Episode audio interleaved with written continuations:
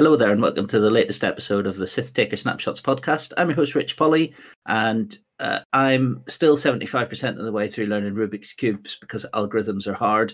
Uh, but I've just put two Blood Bowl teams away in a fit of newly in- refreshed enthusiasm for X Wing. Um, and I'm being joined today by Ben Hibbert.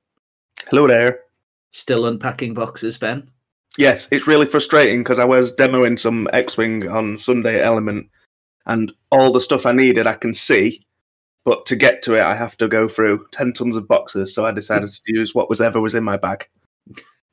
so, so you introduced some new players to X Wing with absolute degenerate Imperial filth. No, I just got a load of ships out and just went, choose a ship you like and we'll use that one. Fair enough. That works. and also joining us today is um, the Jolly Green Giant. Jolly today, maybe? Question mark. Liam Baker. Never jolly, always giant, never green. And disappointingly small when people meet you for the first time because we build you up as being like some kind of six foot eight gargantuan, but you're actually, you know, above average height, but not freakishly so. His body's massive. It's just that his head's so small. He's not that big. no, nobody believes I'm as tall as I actually am. When I, when I got to Worlds, people were like Liam, you're you're a lot bigger than we thought you were because these people are like five foot six, five foot eight, and I'm just your head, looking man, I'm at telling them. you. Your Well- head, you just see your profile picture of your head, and you, it makes you look smaller than you are in real life.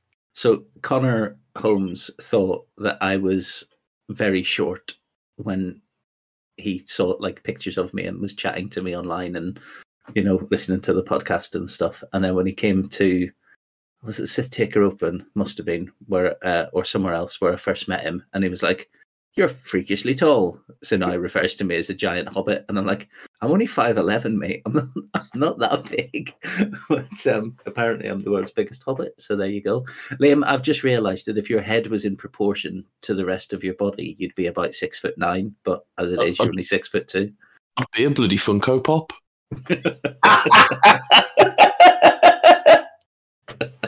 Oh. Would you come Right. with your own toaster? No, I'd be a bobblehead. Would you be one of the ones that get its head cut open on Instagram because there's apparently something precious in it? So everybody goes and cuts open all their Funko Pops and there's nothing inside them. Well, my kid watches that rubbish as well. I'm, I'm surprised there's people out there who fall for that. Of course there are. Like, there's people out there like they go, oh yeah, if you uh, screw up some foil and put it in the microwave for ten minutes, it comes out as a perfectly smooth ball. And people do this, and their houses blow up.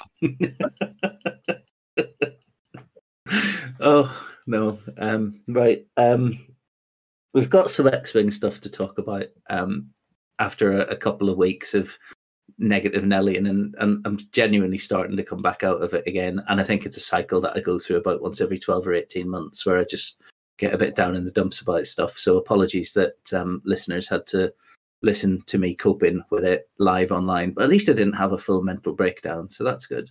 Um, as far as as far as upsides go. I'd love Um, to see you go on like a full raging bender. Oh, it's been a You're while. just usually so done held together and in control. love to see you just go mental. Oh, it's been a while. It's it did it d- did used to happen quite a lot more, but it doesn't anymore. Um, Why don't you but- drink with me at the STO, Rich? because I'll I'll remember the phrase. You know, you don't have to say yes. Where you won't remember the phrase. You know, you don't have to say yes when somebody says, "Do you want another pint?" You can say, "No, I'm all right." No, it just seems rude to turn it down. I have to be this year. I, I can't. I can't be doing things the day after, hanging out my backside like I usually am. so important thing, important thing to get done first of all is congratulations to Connor, who we've just mentioned, Connor Holmes from the Tauntaun Squadron, uh, former guest, vice captain of Team Ireland, who has successfully about nine months ago banged his wife, and since then she's been. oh, I did not expect you to go down that way. Since then, she's been gestating a, a beautiful baby boy who he's called Jamie, named after his favorite character from Game of Thrones, um, because he's a geek, but he's not that much of a one, so he can get away with it. Um, just been interrupted by a 10 year old. Um, I hope he didn't hear too much of that. Um, so, um, So uh, yeah, congratulations to Connor. Congratulations to to, how he was born. congratulations to Connor and Kate on the on the birth of Jamie. Like yesterday, literally yesterday at, at time of recording. So um, I've seen pictures. It is a very cute baby boy. Um, if you like babies, that is. If you don't, it just looks like a baby, like Winston You keep Churchill a little bit. hole. You keep digging that hole. They, they all look like potatoes. Is that why Yeah, you but I think Liam? I don't want them. I'd eat it by accident. But I think it, the, the maths works out that he enjoyed his Valentine's Day quite a bit. Yeah. yeah. And uh, and interestingly enough, um, and parents in this case will either go, Oh, that makes it easier or ooh, um born on the same day as his first. So It's going to be such a nightmare. yeah, six years apart, they share a birthday. So absolutely Like, it's bonkers. super cool. And it's like Yeah. something really fun to talk about when you're older, but those kids are going to get so frustrated when we're having to share that day. Yeah. But but I don't want to go to soft play. I'm 14. He's eight. He wants to go to soft play. I want to go and play football with my friends. He can't come and play football. He's rubbish. He's only eight. He's And so on. And so on. Although it'll be rugby and Connors, I suspect, don't, don't, don't think they believe in football um, in that part of Belfast. Um, so, um, all right. So, yeah, congratulations, Connor. Congratulations, Kate. And um, welcome to the world, Jamie. It's uh, going to be good to have a new captain of Team Ireland in about 20 something years. Um, well, welcome to the world, mate. Sometimes it's a bit prepared. Shit. Um, actually, that said, um, Gary Colton, another member of Team Ireland, had a baby about three weeks ago. So, um, got, to lead into something we'll be talking about when we talk about the XTC later on. Um, but we'll we'll we'll park that one for now. Um, so we're going to talk about um, one event. Um, so we'll jump into that one um, next. It's the um, Polish World's Open Qualifier. So this is an event which is kind of the official AMG run thing. So they've run, I think, five rounds of Swiss with like a lot of players. There's like 57 players who've played out five rounds of Swiss. Um, so it's basically the whole Polish community plus a few people from kind of the surrounding areas um, have turned up to this. I think the only person who didn't play actually was Bartosz. I think he was Tio in it, um, quite possibly. Oh no, he's not Got An invite, though, ain't he, as and well? he's already yeah he's already got a uh, he's already got an invite so you know he doesn't need to go and, and try and pinch it from somebody else he's got the stuff because he won uk one um so um congratulations to drumroll please our winner um oscar ice um, Oh, I didn't do the drum roll in time. Nah, never mind. Um, so Oscar's um, somebody that I'm aware of his name from around and about um, online play. Um, I think he's in the Polish XTC team this year as well. Um, so he's a he's a very very strong player. Um, he's won the event with um, uh, I'm going to say Rebel Meta. Um, he's got uh, a selection of ships that will not be unfamiliar. So he's got Han Solo with engine upgrade, not trick shot. He's got Battle of Yavin Luke. He's got Wedge with marksmanship and trick shot. Um, he's got Keo Venzee with a proton rocket, and he's got Sabine with Beskar. So uh, no lone wolf in the list. Kind of, um, it's one of the sets of upgrade choices that you can make with that five ship build. Um, so um, well done to Oscar. Um, I don't even know if that's his real name, but well done to him anyway. But it is now. It is now. Um, an interesting point to note is that the player who came second, Karol Petrovich, um, was flying separatists. So separatists, it appears, are not ruled out of doing well at these events. Um, even though we've kind of been negging on them a little bit, um, them and Scum. Uh, this separatist list was uh, Django, Zam, and Dirge, so two fire sprays and a rogue class starfighter. Um, Zam with Lone Wolf for extra mods for those revenge shots, Count Dooku for force, um, seismic charges, contraband cybernetics, and delayed fuses, um, which is nice. I like seismics with delayed fuses because it lets you blow up rocks, hang about next to them for one turn, and then fly off to turn after when people try to chase you.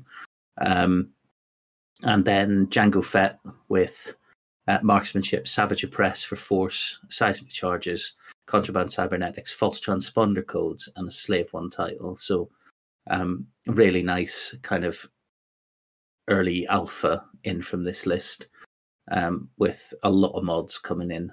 Um, then Dirge has got synced laser cannons um, as a choice over proton cannons, uh, marksmanship, and contraband cybernetics, as well as Xanadu Blood. So, uh, Liam, you're a resident Separatists player. How does this one tickle you? Uh, I like it's clearly a good list.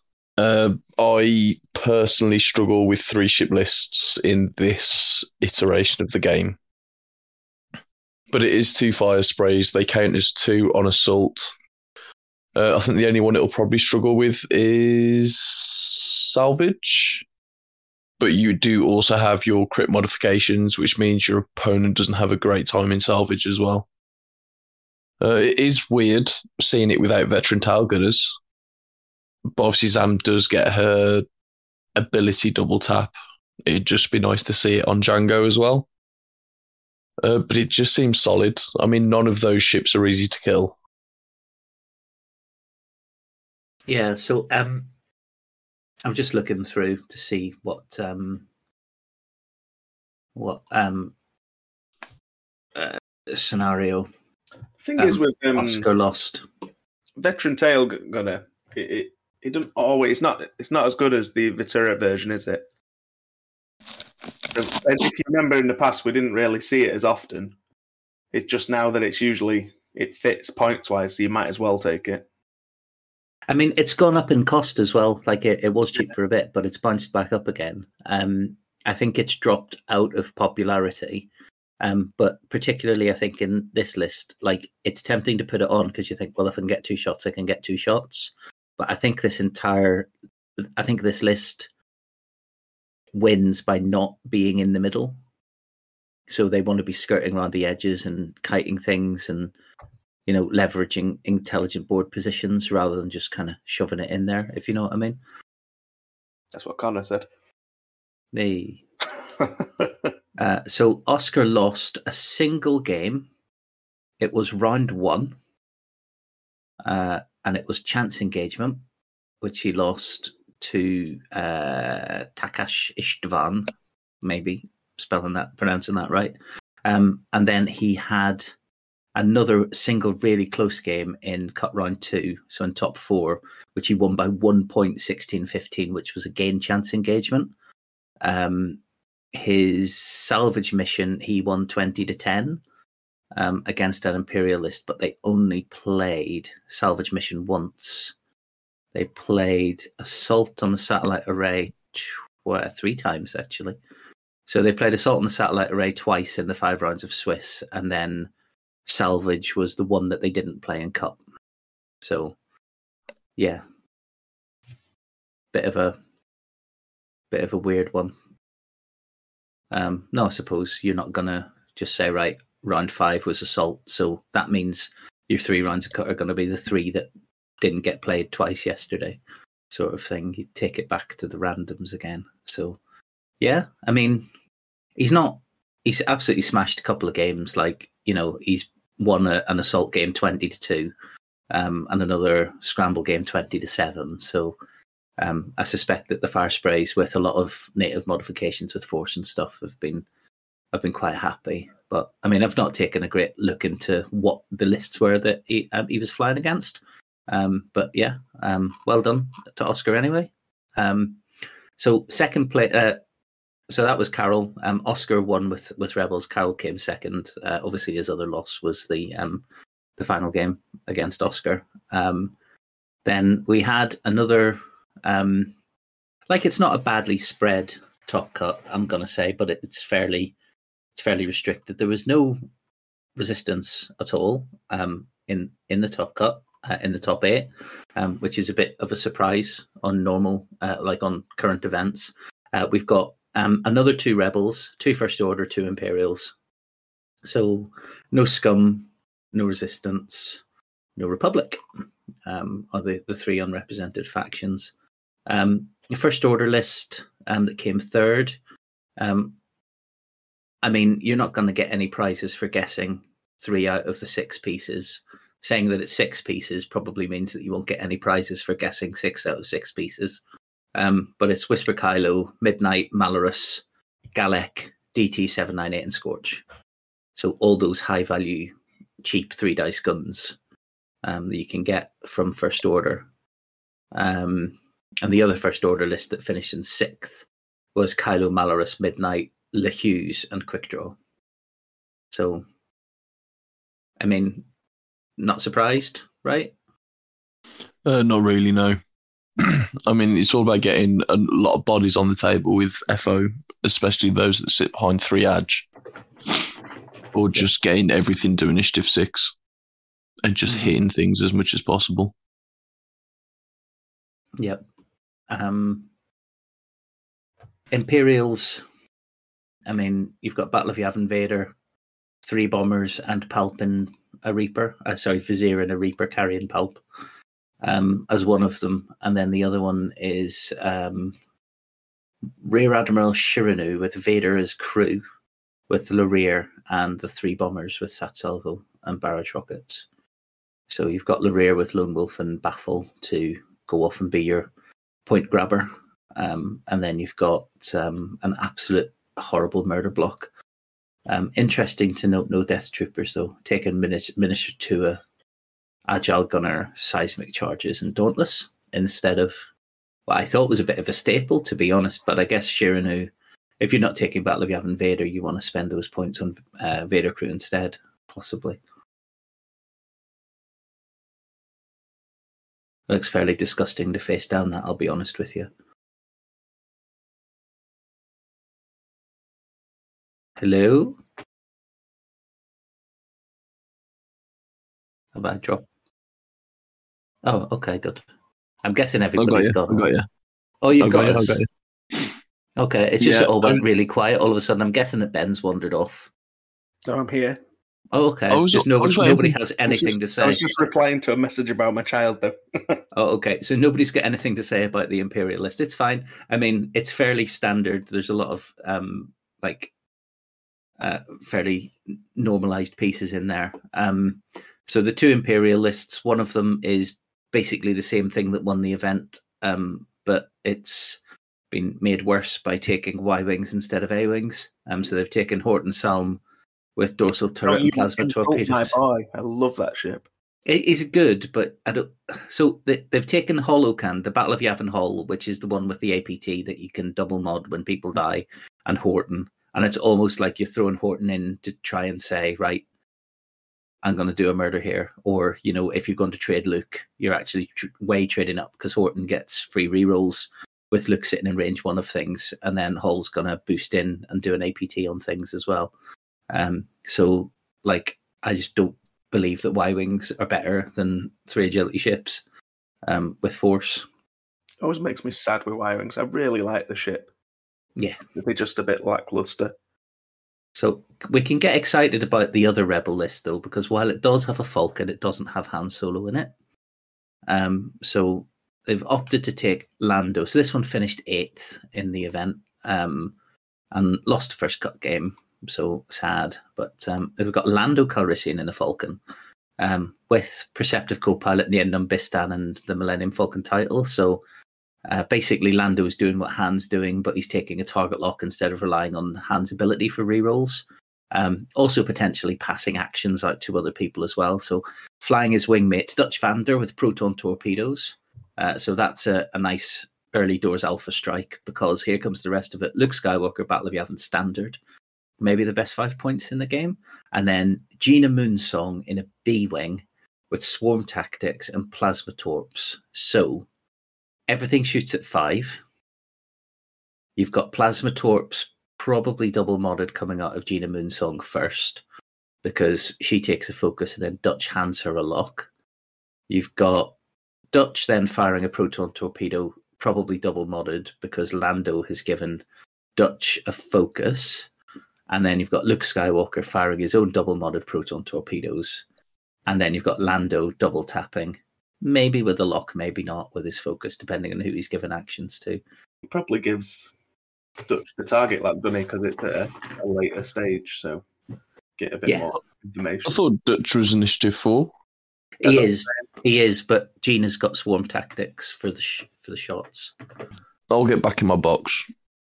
Yeah, so it's a it's a it's a rude i five alpha, like genuinely a rude i five generally don't that. see alphas anymore, do we? Like we used to as much. No. Um, he got battered by one of the first order lists in Assault on the Satellite around round one of Cut 2010. I, I don't know how close the game was. I didn't see it. I'm looking at the score. So if you're listening and it was a really tight game and there was a big swing in the last turn, I'm sorry. But it was 20 to 10 um, in kind of a cut game. So that's a, a fair stretch. But, you know, looking through it, um, he didn't, I think he only lost one game going through cut. So, I mean, it's like it's a bit of a it's a bit of a of a truism, isn't it? That like if you make an, a, a list that's really good at alpha, you'll probably do well in Swiss because a lot of people will just opt into your alpha um, because they don't know how to avoid it, or if you just play the rule of eleven slightly better than them, um, play the poker game better than them, then you get your alpha off. Um, and then you're ahead in the damage race. They've got less ships all of a sudden. So while you're only starting with four, and Gina Moonsong will die because she's a B wing, and that means that they're not shooting at Luke, which means that Luke survives to end game where he can be a menace. Um, they're not shooting at Dutch. He can fly off and reload his torpedoes and come back around again. Not shooting at Lando, so he's flying around double tapping. You know, so it's it's one of those ones. I, I quite like it. Again, it's a Falcon. Um, is it proof that Bistan is the problem, not Han? Who knows? I think it's it's the Bistan Perceptive co-pilot combo that's too easy. Yeah. I think that's really more of the problem. so somebody pointed this out, maybe last week or the week before, I can't remember. Is it's reminiscent of version one um, TLT with um, the Ghost, where basically you had a 360 degree turret, um, which Han effectively does um, because his arc is so wide that you're never really shooting out of back front or whatever, like however you, you fly the ship. Um, you can pretty much always guarantee yourself shots. Um, and it's so accurate because of his ability. Um, you are almost guaranteed to do one hit to everything that you shoot at, and you might do more. And then in endgame, you can cruise in and hit those big bangers like the Lothal Rebel used to do, used to, you know, cruising around the outside of the board using the TLT for most of the game. And then they'd finally look like they're about to jump you, and you're just too hard to ship in and light them up with a five dice primary out the front instead. And they were like, "Oh, I thought you were going to three bank again." It's like, "I know you did. That's why I did it too hard in and brutalized you." Um, so yeah, it's um, it, it's it's fairly reminiscent of that in terms of its accuracy and in terms of the damage that it can do. And I think this Lando version is just the same that we were talking about before. Um, he just does it at i five rather than i six, so it probably feels a little bit more wholesome. Um, I mean, you can actually pin down an initiative five as well yeah, because you don't have to rely on road to try and get out of arc and get a better position. You, if you've got an initiative six, you know you are going to be able to uh, take into account where Lando is going to be, which is part of the problem with Han. yeah. Um, so just looking down through um, the rest of the list, the top finishing Republic list was um, the the Paul Heaver arcs list, the three Siege of Coruscant arcs, Coruscant Annie in the Etta, and Padme with Proton Torps. Um, the top finishing Scum list was a five ship salad with Fenn Rau, um, Lee Mackay, Arliss Hadrassian, Cad Bane, and Dirge. So actually an interesting combination of scum pieces. Again, reasonably good. Um, went three two. Um, so you know, not a terrible day. Couple of uh, well, one went off making cut basically. Um, did he lose the bubble game? Oh, uh, yeah, lost the bubble game um, by one point. Rough. Um, so not too far out. Um, and the top finishing resistance list was um, Oh, an interesting variation. So they've traded a T70 up to Nien Nunb. So they've got Nien Nunb, Jess Pava, and Ello Asty. So they've got the two i5s plus Pava. Um, and then they've got Zori Bliss with Swarm Tactics and Corus Kapellim, who's the Y Wing who can steal focus tokens or, well, green tokens off things. So you can either Swarm Tactics Corus up so that he um, yanks tokens at sec, uh, five, sorry, or you can Swarm Jess up so she throws out a really um, highly modded shot um, at five instead of waiting until um, I3. So nice bit of variety there. I'm surprised we're not seeing more resistance because this seems good. We've seen a lot while you've been moving house. Oh, Um, that like it's not. I, I think it depends on local meta whether you see a lot of it, um, and also who's flying it. So like um, Dom Flanagan has been running it for XTC for Team England. Um, he's been using Lulo um, over Corus.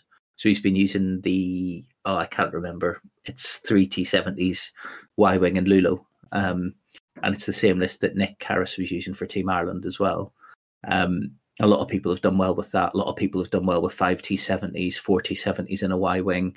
Um, there's a lot of variety in it, and a lot of people that listen to the podcast have won invites with it as well.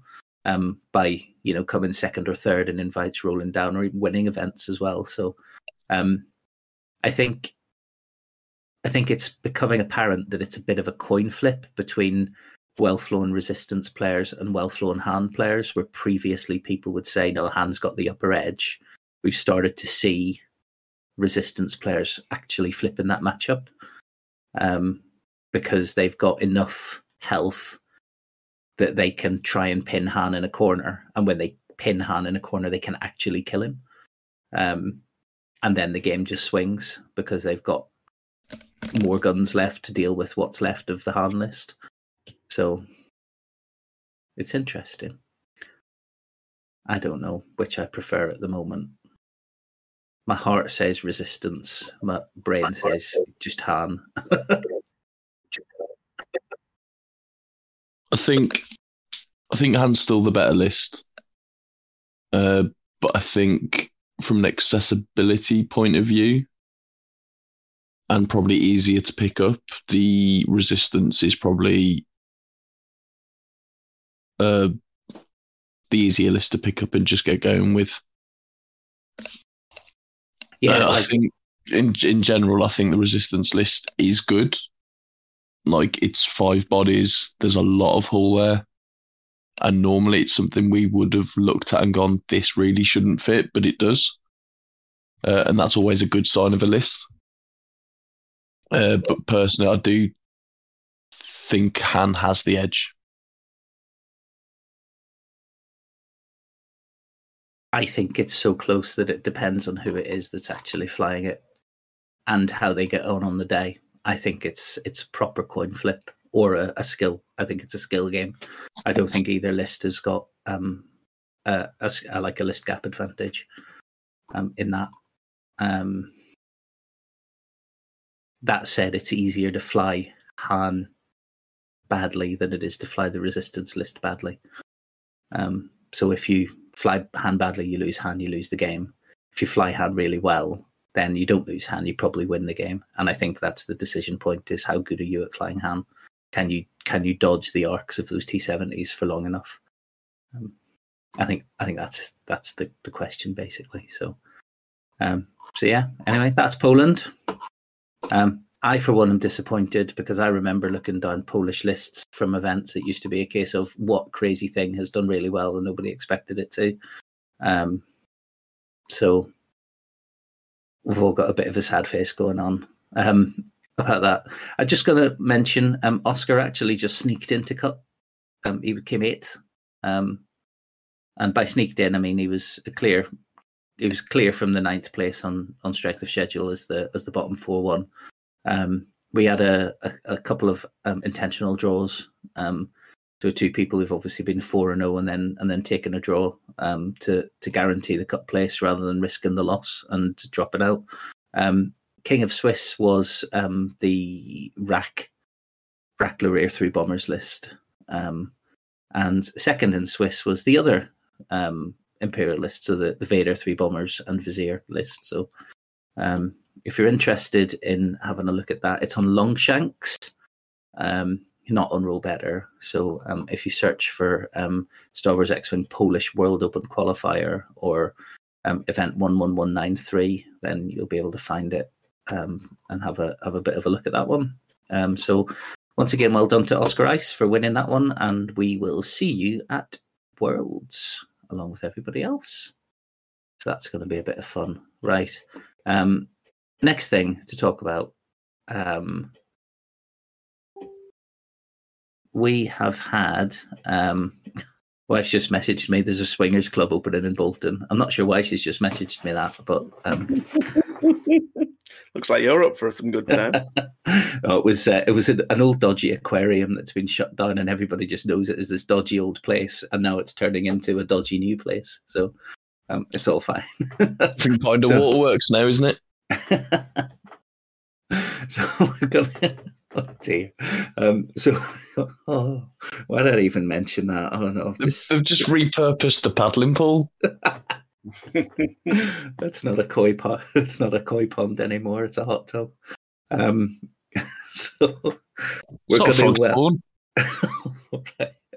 So we're going to just talk. There's been something that's been popping up and down on um, the kind of Facebook groups and places like that recently, which is the um, uh, like an it's like a, a group of um, X-wing players who've started kind of producing some really cool content. Um, where that which they call Flight Academy. So um, the guy who's posting them is is Phil Sherwood, um, and he him and a bunch of his friends, as far as we can gather, have been playing kind of an alternate format of the game, which a couple of our locals have kind of picked up on and said, "Oh, can we have a go at this?" And um, had a bit of a go of it the other week. Um, a few of the lads, and they said, "Oh yeah, it's good fun.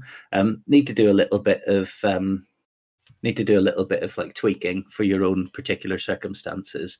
Um, but we'll try and put some links up to the to the stuff into the podcast um, because um, it, it's genuinely some really nice. Some uh, I had a, a bit of a watch of a couple of them today, and what they do is they've got a rule for one medium base and one small base, ten points, um, and then you basically play chance engagement, um, and it's on a slightly smaller bit of a of a mat, so you play inside range two from the board edges. Um, and how it's been described is it feels like um, the end game of X Wing that we used to have in version one and that we don't really get anymore, where you've got a couple of aces of very similar initiatives kind of duking it out. But now it's super interesting because road is a factor. So you, you are genuinely trying to make those decisions about have I genuinely got an advantage here or is my advantage entirely dependent on me moving first or second. Um, so, like, yeah, we played a couple of games of it in club. I was last week, the week before, um, and it's a really interesting kind of different format. And it does make me wonder about kind of other formats of the game because we've been wedged into kind of 20 point scenarios for so long because that's the competitive play style that seeing things that are different is always interesting. There is the official AMG small sided version, which is called Fangs Out? Is that what it's called? Sounds familiar. I've never played it myself. Yeah, it Let does sound familiar. I'll see if I can find it. Um, it's called Fangs Out, but I was just wondering if you two have got any any views on that kind of jinky little. Like it, it interests me as something potentially to do in day two of the Sith Taker Open next year, uh, rather than like a team event, doing like a, a small side event that's got like shorter game times so that you can rattle through more and like do a do a um a mini tournament of something like that.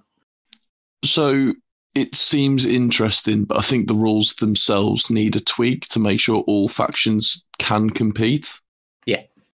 Uh, for example, if you're taking First Order and have to take a medium base ship, you are taking a Xi class shuttle, uh, which isn't ideal. I mean, Uh, if you're playing Resistance, you can't play because they don't have a medium base ship. Um, you know, so yeah, you you have to tweak the rules. So like the way that we played it at Element was it was just two ships, but no large bases. Um, so you know you could use two smalls or three. You know, you could you can take five Tie fighters if you want to. It's basically ten points.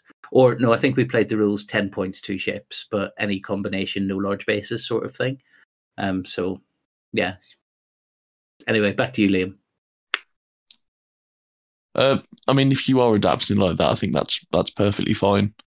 Um, I, I think I'd put a limit on three ships and kind of see where you can go with that.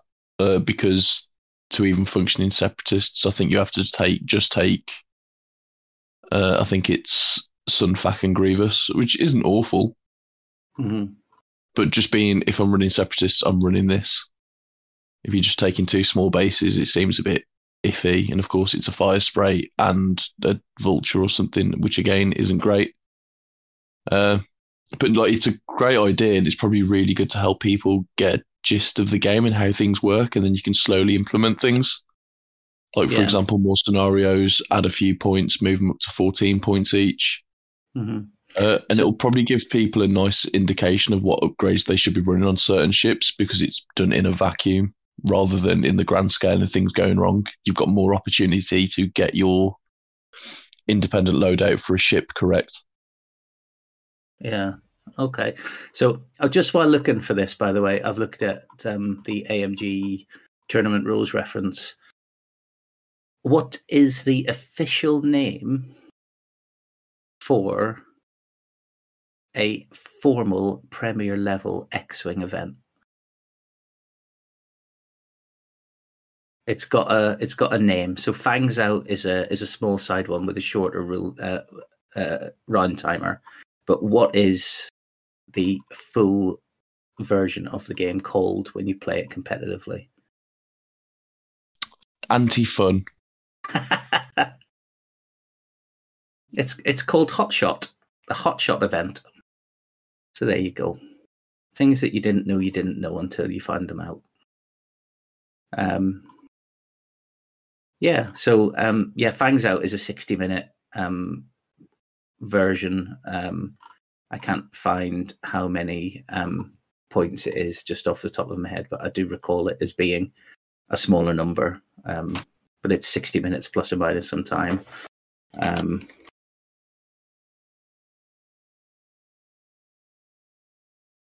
no, it's not in that one.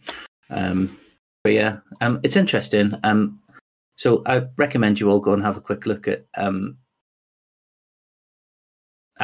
kind of Flight Academy. Um, if you look on the UK Ireland um, Facebook page, you'll see um, Phil's been posting the links for a while. I think they're in season five, game sixteen now.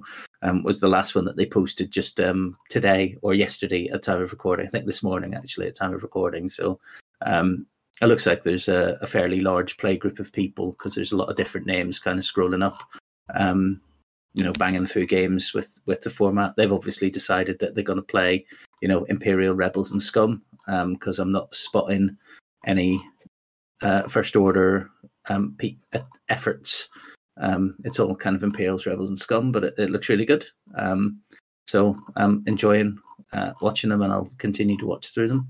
Um, and uh, yeah, I think it's one of those interesting things that you can just look at different formats. Like if you're finding the games a little bit, um, like you're kind of in the the funk that I was in for a little while, um, you can actually just do what you want because other people don't control your fun. And if you can find people to play, you know, the droids you're looking for, droid football, or the Children of Mandalore scenario, or the trench runs, or the Siege of Coruscant thing that I've never played.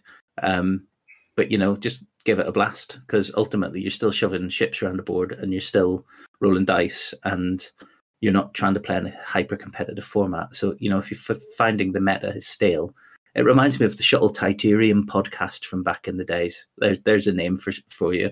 Some long term listeners might go, "Oh, I remember them." They did Um, but- excellent alt arts, didn't they?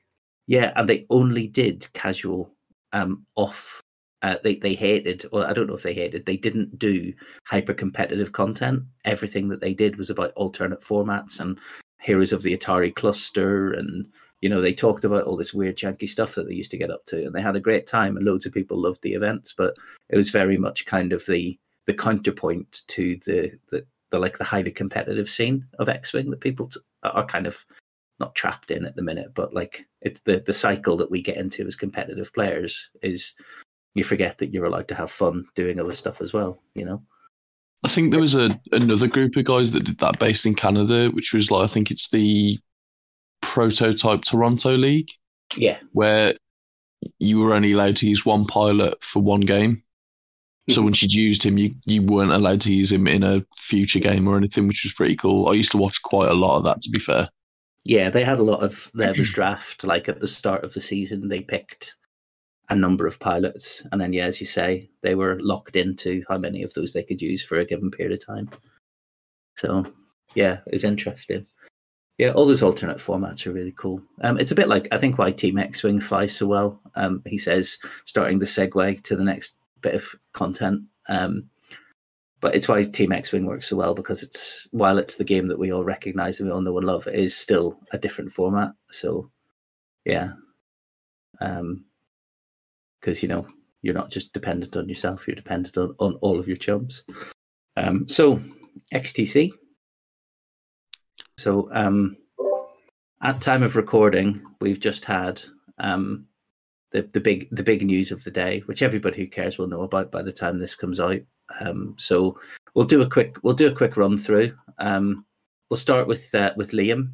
Team Pirates last week were on the on the bubble on the cusp of maybe being able to progress based on other events going your way. How did it finish? Uh, I, I don't know. We finished in the last round, but we were out. We couldn't physically qualify, even if we'd have got the fourth win, uh, which sucks, to be fair, but it is what it is. So you needed France to beat Canada. or Canada would- to five and zero, and we had to five and zero the other way. But it, it looks like we uh three two against Norway. So we finished four and one, but still don't make it through. But yeah, we needed results to go a different way. Yeah. which is always a difficult situation to be in, and it does feel bad, you know, getting a, a good record in groups and still not making it through. But that's the problem with being an unseeded team yeah. Yeah. because three teams in that group went four and one. Yeah. Yeah, it's the um the the breakdown of some of the groups being six six team groups another one's been five team groups. It was a lot easier to progress out of a five team group than it was out of a, a six team group. Um so like in yours you beat Canada, Canada beat France. Um And then France beat us. France beat you, uh, but the number of game wins across the other rounds was what swung it. Um, so Canada and France have progressed, right? Yep. Okay.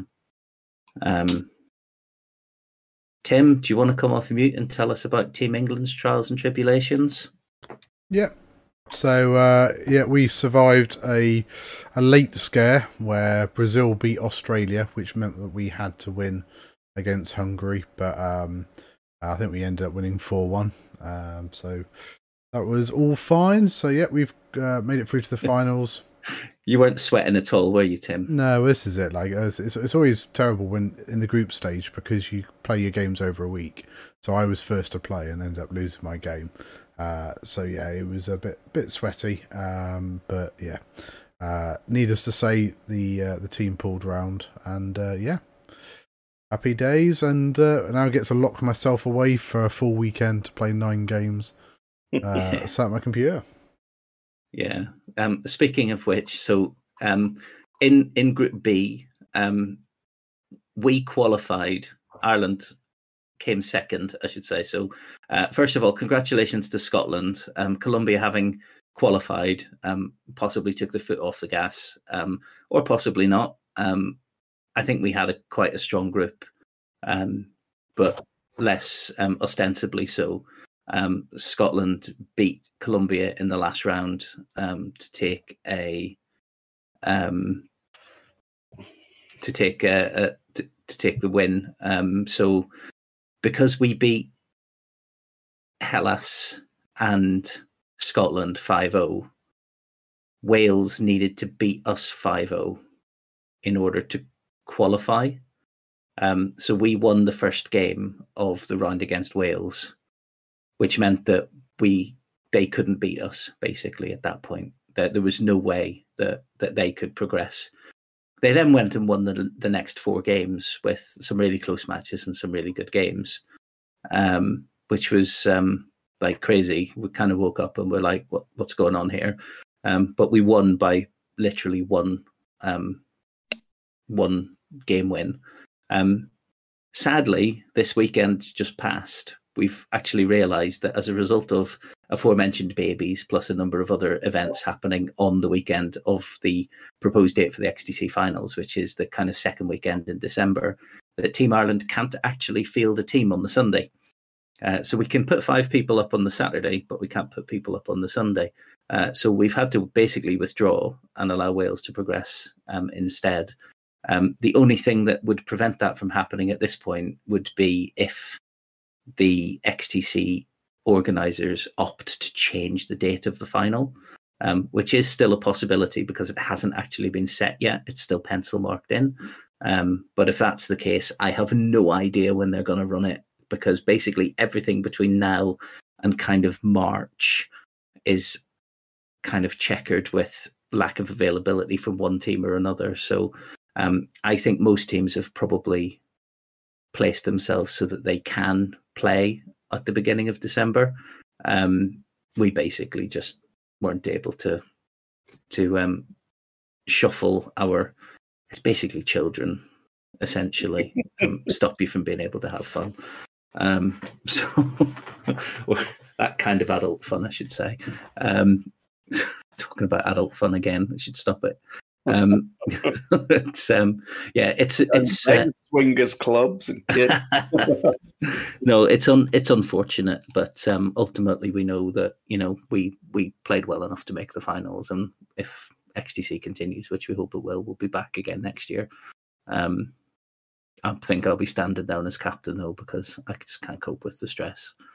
So um, hopefully somebody else will step up and we'll have somebody to organise it all. But yeah, it's uh, it was good, but also sad at the same time. So uh, we'll move on to the next groups anyway. Um, so Group A was um, which one was Group A? Uh, group A was uh, New Zealand um, and Philippines and Germany were kind of in the hunt. Germany had qualified. There was a, a world in which um, I think Philippines could qualify based on results, but New Zealand um, managed the win um, against the Philippines. So New Zealand have qualified along with Germany. So well done to them. Um, and well done to um, Andre, who's um, friend of the podcast and the captain of Team New Zealand, who's um, basically a long-term listener that we we chat to um, online sometimes. So um, well done to them, and uh, looking forward to seeing them in the finals. Then we get on to Group C, which was oh, that was uh, that was you guys, wasn't it? Great. Uh, that was England. Group C. Yeah, yeah, that was England. Sorry, we've done that one. Um, so Group D is the interesting one because Group D was the um, is Group D America, Poland, Mexico. Yeah, it is. Um, so this one basically came down to today. Um, Mexico had done everything that they needed to do to qualify, as long as the USA and Poland didn't draw. So if the USA and Poland drew, then Mexico would go out and the USA and Poland would both go through. It came down to literally as we were started recording, they were still playing, um, and it was two all to Poland and the USA, and both of them had said, "We ain't we ain't drawing because they could have just drew, drawn the last game. They could have said we're going to draw, so we both go through. But both teams basically said nope, we're playing it out. They did, and uh, USA won. So the last game they decided the USA have clinched it. So that means that the USA and Mexico are going to go through to the finals, and that Poland have gone out, which I would say is a bit of a surprise. But that group was an absolute shark tank, like top to bottom, front to back all of the teams. So it had the US islands with five very strong um, players in it. It had um, Serbia. It had Poland.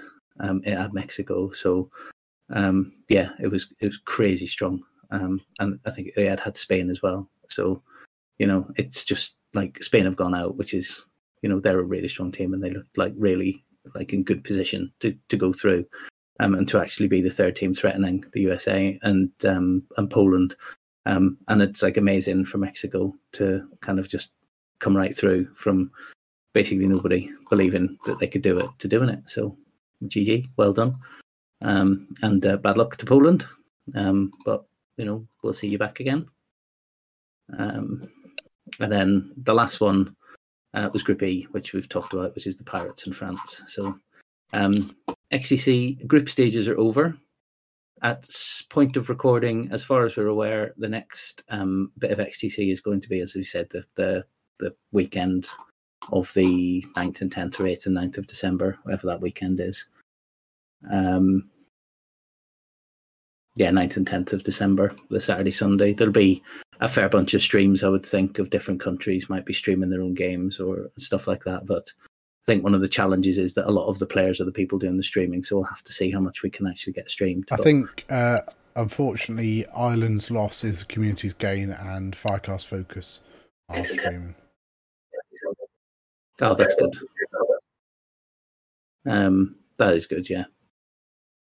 And we have just pointed out that um, Nick can still play for Wales um, because he's Welsh. so um, if if they need a sub, he can he can we, we can trade him. I don't know. I don't know what the going rate for a an XTC level X Wing player is. Um, probably three pound fifty in a bag of chips next time I see Dylan, something like that. Not not none of your Premier League's transfer fees here, but um, yeah, if you want Nick, think- um, I think you can just give him some uh, cat food for his his war steed that he rides around Element Games. Poor steed. you mean on? the, the ginger cat that lives at Element. right. Okay. Um, so yeah, that's XTC anyway, and and we'll keep you appraised of what's going on in the finals or anything like that as well. Um, so looking good. Um, right. Um, I'm mo- much more cheerful about X-wing this week, lads. Um, we don't need to talk about sadness and misery um, anymore. Um, I've started flying um, good lists and getting okay results with them. I'm not allowed to fly Han against Liam because he makes little sad noises at me every time I try and load up a Falcon on TTS. I told you to do it. Yeah, only after you'd been really passive aggressive about what would happen if I did do it. So What did I say? I can't remember, but you made me feel bad. So I don't like making you feel sad. I think the words you're gonna have to bleep me here, Tim. Uh, the words were "fly anyway," and I'll still push you Hey, hey. in sideways. yeah, I had to fly something worse, so I had an excuse for losing. That's it. Um, Uh, both games. neither of which I flew Han. Um, so yeah, no, it's um, it's good to get back into like kind of a positive mind space about it. Like it's just, I think I just realised that you know I was just beating myself up about this, that, and the other thing. I've got nothing competitive coming up in the short term, so uh, I'm just gonna um, focus in on getting some reps in with some decent lists, and I said make a choice in the next month about what I'm going to use. Um, and then post Christmas, that'll just be mainlining it through um, Sith Taker Open and into um, and into Worlds. So speaking of Sith Taker Open, uh, Ryan Coyle has sent me the finished pictures of the um, well, some finished pictures of the trophy. I've not actually seen the whole thing um, as an entity. I, he keeps showing me like little angles from here, there, and the other way. So, um, but it's now got the logo and everything stenciled on the side of it, and some like cool wax seals that's like got Ryan's uh, logos and stuff on them as well. So, um, and he's done some really, really nice shots of it with a whole bunch of nicely painted Republic lats and, and arcs and things flying around on it. So, uh, whoever wins that is going to be um, incredibly lucky to to own such a beautiful thing. And while it's theoretically a tournament tray, I don't think you would ever take it to a Be a tur- tournament and carry stuff around on it. Like it's it's a it's a shelf piece if ever I've seen one. It's a beautiful diorama. Yeah, it's uh, it's one of those things where you think if I don't win that, I might still just take his information and uh, and post it, get get get another one commissioned. So Why don't you just send him an invite to your swingers club? Uh, fair enough. Um, so I'm gonna regret that. I think for the rest of my life, but it's all good. Um, so, um, and if I was in any doubt whatsoever about what happened in XTC recently, literally Discord is just exploding with every single channel that's talking about XTC, with um, people posting um, America gifs from Team America World Police, and you know people firing I don't know fireworks off their arms, and eagles playing guitars and all sorts of things. So, um, I mean, I've still got the flag from their XTC last year uh, where I had all the stars replaced with maple leaves. time to break that one back out again. Um, so, little oh Liam, I've just seen that put that picture you've just you sent me a little bit ago. Do you want to have a quick chat about that with regards to meta stuff? Uh, yeah. Yeah, so bear with me while I find I- all the context that I've got someone else to explain it. But basically, the graphic shows the top 60% uh, percentile plus comp- composition in the top 50 results. Or, oh, no, sorry, it's in the top 50 uh, tournaments. So, for example, Han plus three or four uh, excluding uh, Chopper, Hera, and the Gauntlet, has been flown 169 times, which is the most out of any other list that has been accumulated, and has still won 67% of its games.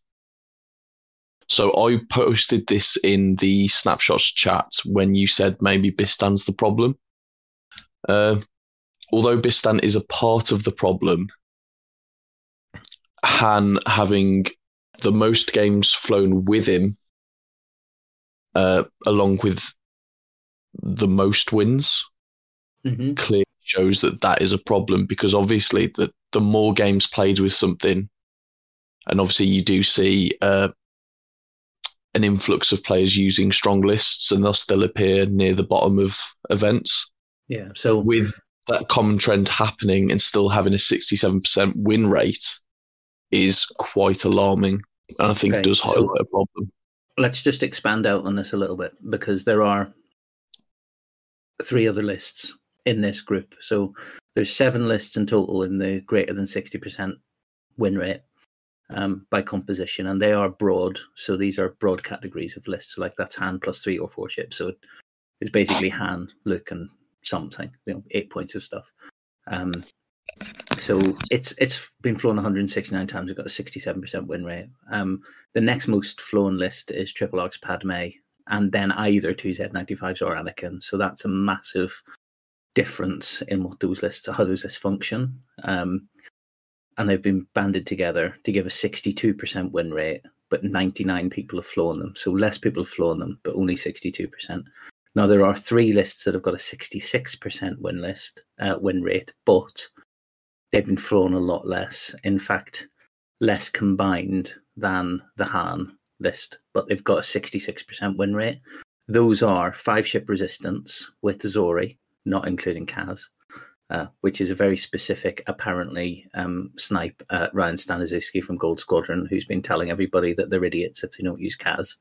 Um, so five ship resistance with Zorii, 66% win rate on 79 uh, it uses. Vader plus three bombers plus something, 66% win rate on 56 uses.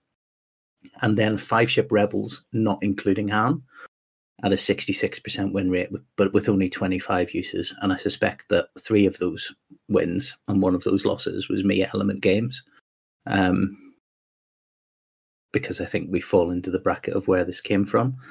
Um, the other two lists that are above 60% win rate are Rack plus three bombers plus one um, at 62%, but only 24 instances of it being used.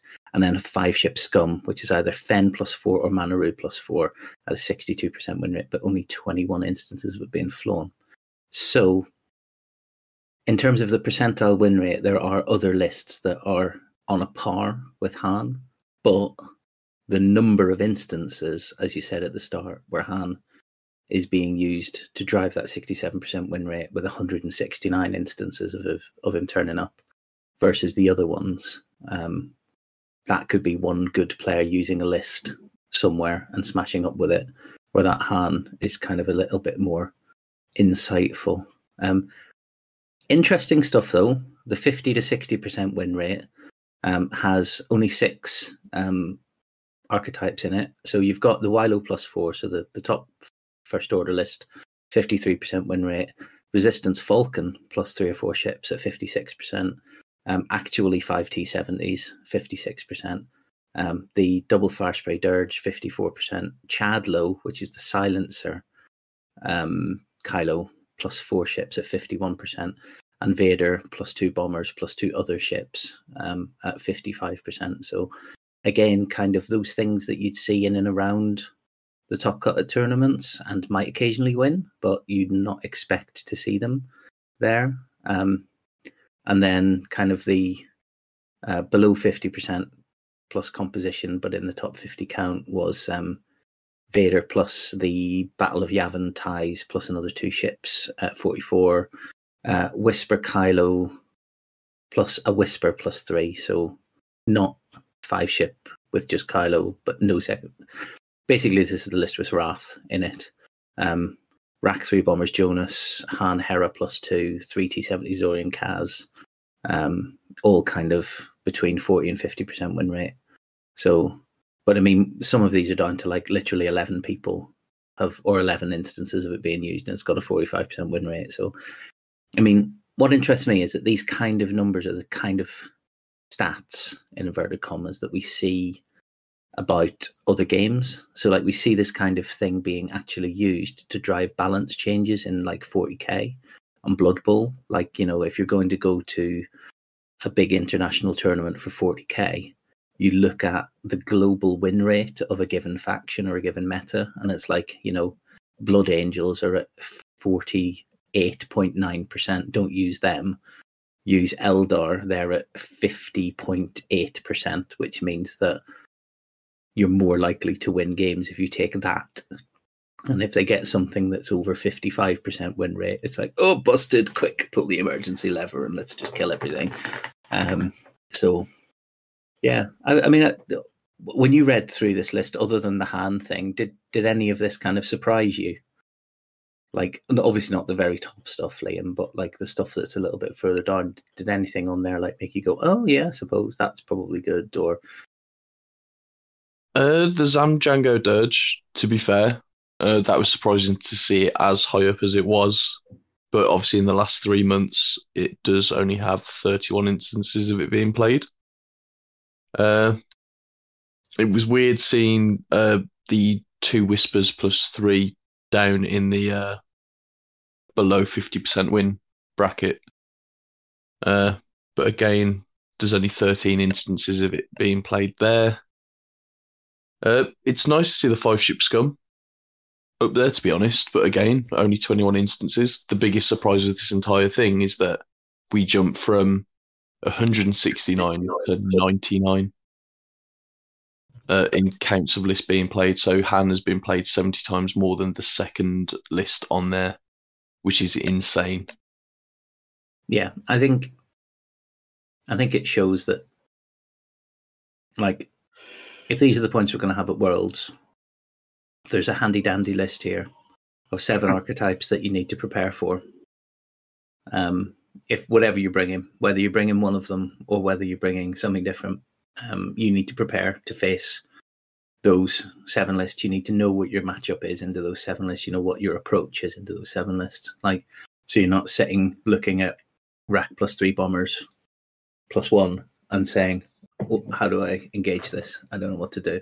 Or you're not looking at triple arcs plus Padme and, and Anakin across the board and thinking, how do I engage this? I don't know what to do. You know, you're going to a tournament, particularly something like Worlds. These are just going to be prevalent. They're going to be everywhere. You're also going to see people flying gauntlets and all sort of weird stuff, you know, because there always is at Worlds. There's, you know, crazy things will turn up. But you know, the vast majority of the vast number of games that you're going to play are going to be into one of these seven lists. Um, which you know, that that's just what happens when a meta sells. Hmm, We've not had points changes now for what nine months because we were worried about points changes in the run up to the last Azteca Open, maybe. Yeah, so been about eight nine months since points changes, um, and we're not going to get them. I don't think between now and Worlds, now being the twentieth of November. So I'd be very Which is- surprised. It is disappointing. I mean, it is what it is. Like, um, I'm not going to get back into the the the modelling cycle. Um, there's there's clearly nothing happening in AMG at the minute, um, so we're making the best of it, um, of what we've got. Um, and you know, find something that you enjoy flying that's good if you're going to go to tournaments, or find something that you enjoy flying whether it's good or not if you're just going for a laugh. Um, that's what I intend to do. Um, having a lot of fun with actually handless five ship rebels. To me, that's more interesting to fly than hand. But um, That's what you used against me on. Yeah. Yeah.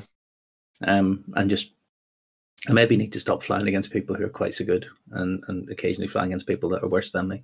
Sometimes, um, just so that I can get a bit of a Where are you going confidence to find booster. someone that I'll just play you if I need to, then. Thanks, thanks for the easy setup there. All right, yeah. So that I mean, that's it's a it's an interesting thing. I had seen it, but I'd forgotten that it existed. So thanks for flagging it up. Um, it is um, it's interesting to see. It kind of some of the numbers, like as you said, you know, like some of the stuff you look at it and you go, in the last however many games this is based across. Um, this is in the, the the top fifty lists in terms of archetypes. You've got eleven instances of people flying Han and Hera, and then two other ships but I know that Ollie and Louis have been flying Han, Hera, Boudica, Fenn, maybe like a, a crazy four ship high initiative thing, um, and doing well with it and making cuts with it. So that forty five percent win rate could be, you know, there's eleven games played here. That means that there's been six wins and one loss. Uh, six sorry, six wins and five losses. Um, that's a forty five percent win rate, rate across eleven. So that doesn't tell you a lot. Um, yeah, but the 67% win win rate across 169 games does tell you something, as does the 62% win rate across 99 games for for triple arcs and Padme. Um, you know, there's you need to look at numbers like this with a lot of kind of uh, what's the word um, cynicism. Like you need to Yeah. actually not just go, oh, I'm 62% likely to win a game if I use five ship scum. Um, yeah, not necessarily the case.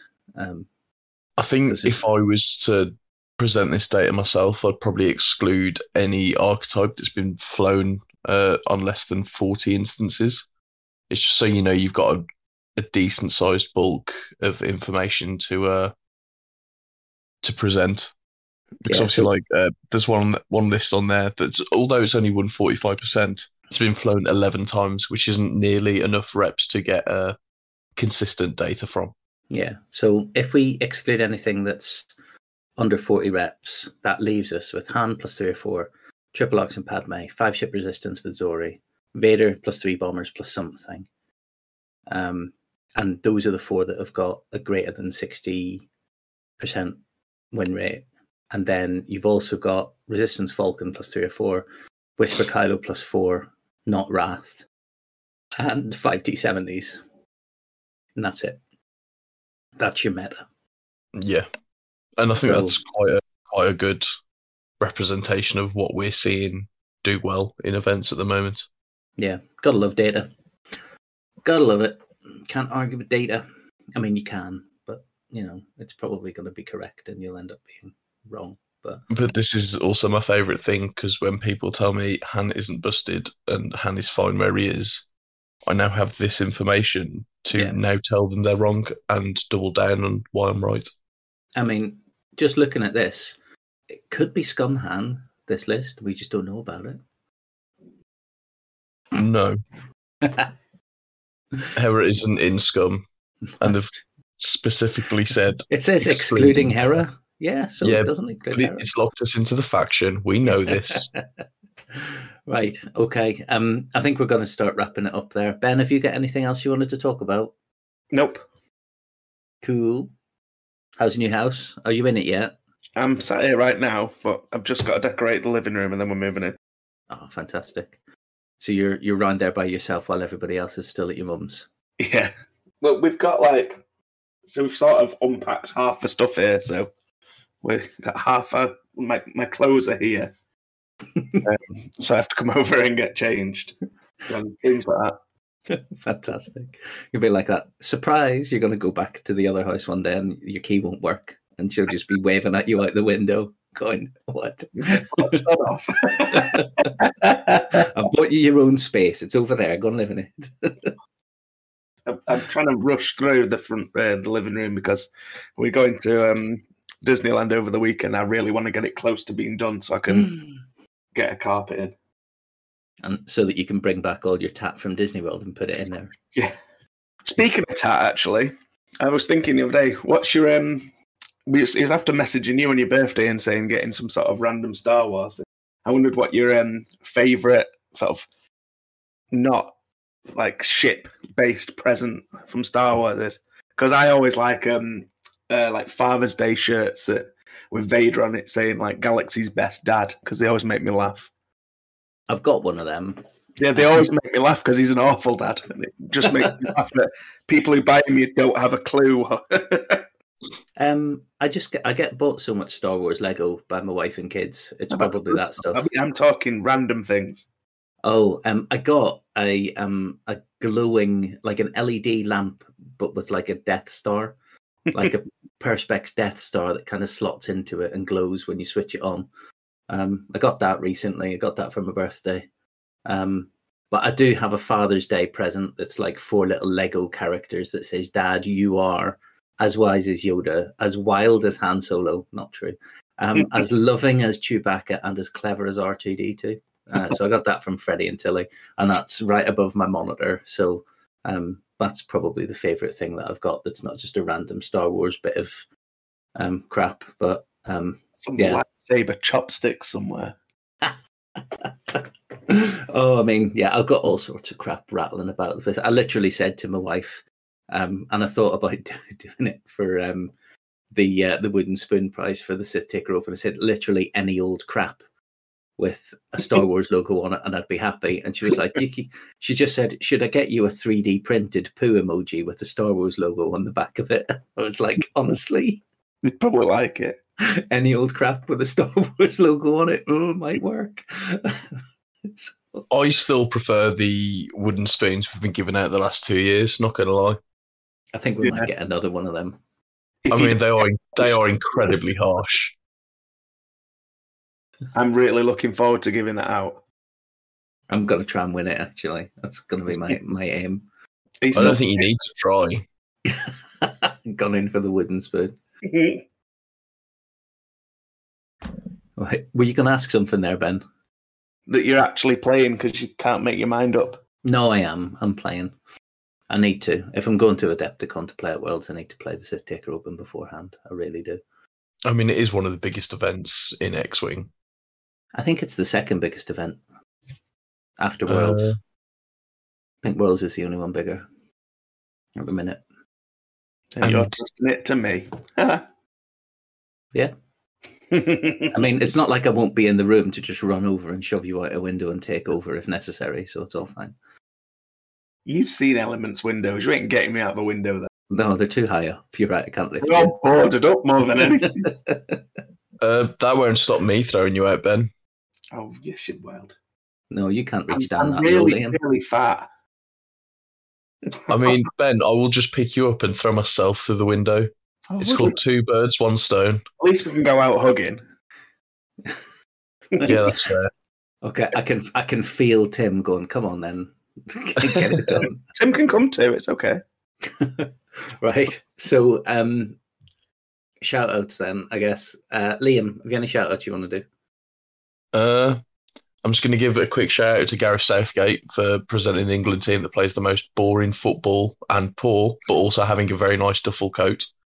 Uh, I'm going to shout out Rich for just playing some pickup games with me so I can play some stupid stuff that I haven't used in a long time and it's fun. Uh, and obviously, shout out to Connor for the successful sexing of his wife. Hopefully, that wasn't done at a swingers club. So, at least 30 seconds of effort nine months ago, and he gets half the credit for making a baby. that poor woman. ben, have you anything? Uh, just all the guys who come down on Tuesday night. Yeah. Um, Team Ireland X Wing and uh, also Team Wales X Wing, who we're now behind because uh, we're going to be um, we're going to be vicariously living X Wing uh, XTC through them. So um, yeah, everybody in Team Ireland, and again Connor and Kate for um, for little baby Jamie, well done. Um, and uh, I think on that note, I'll say goodbye from Ben, Bye. goodbye from Liam, Toodles.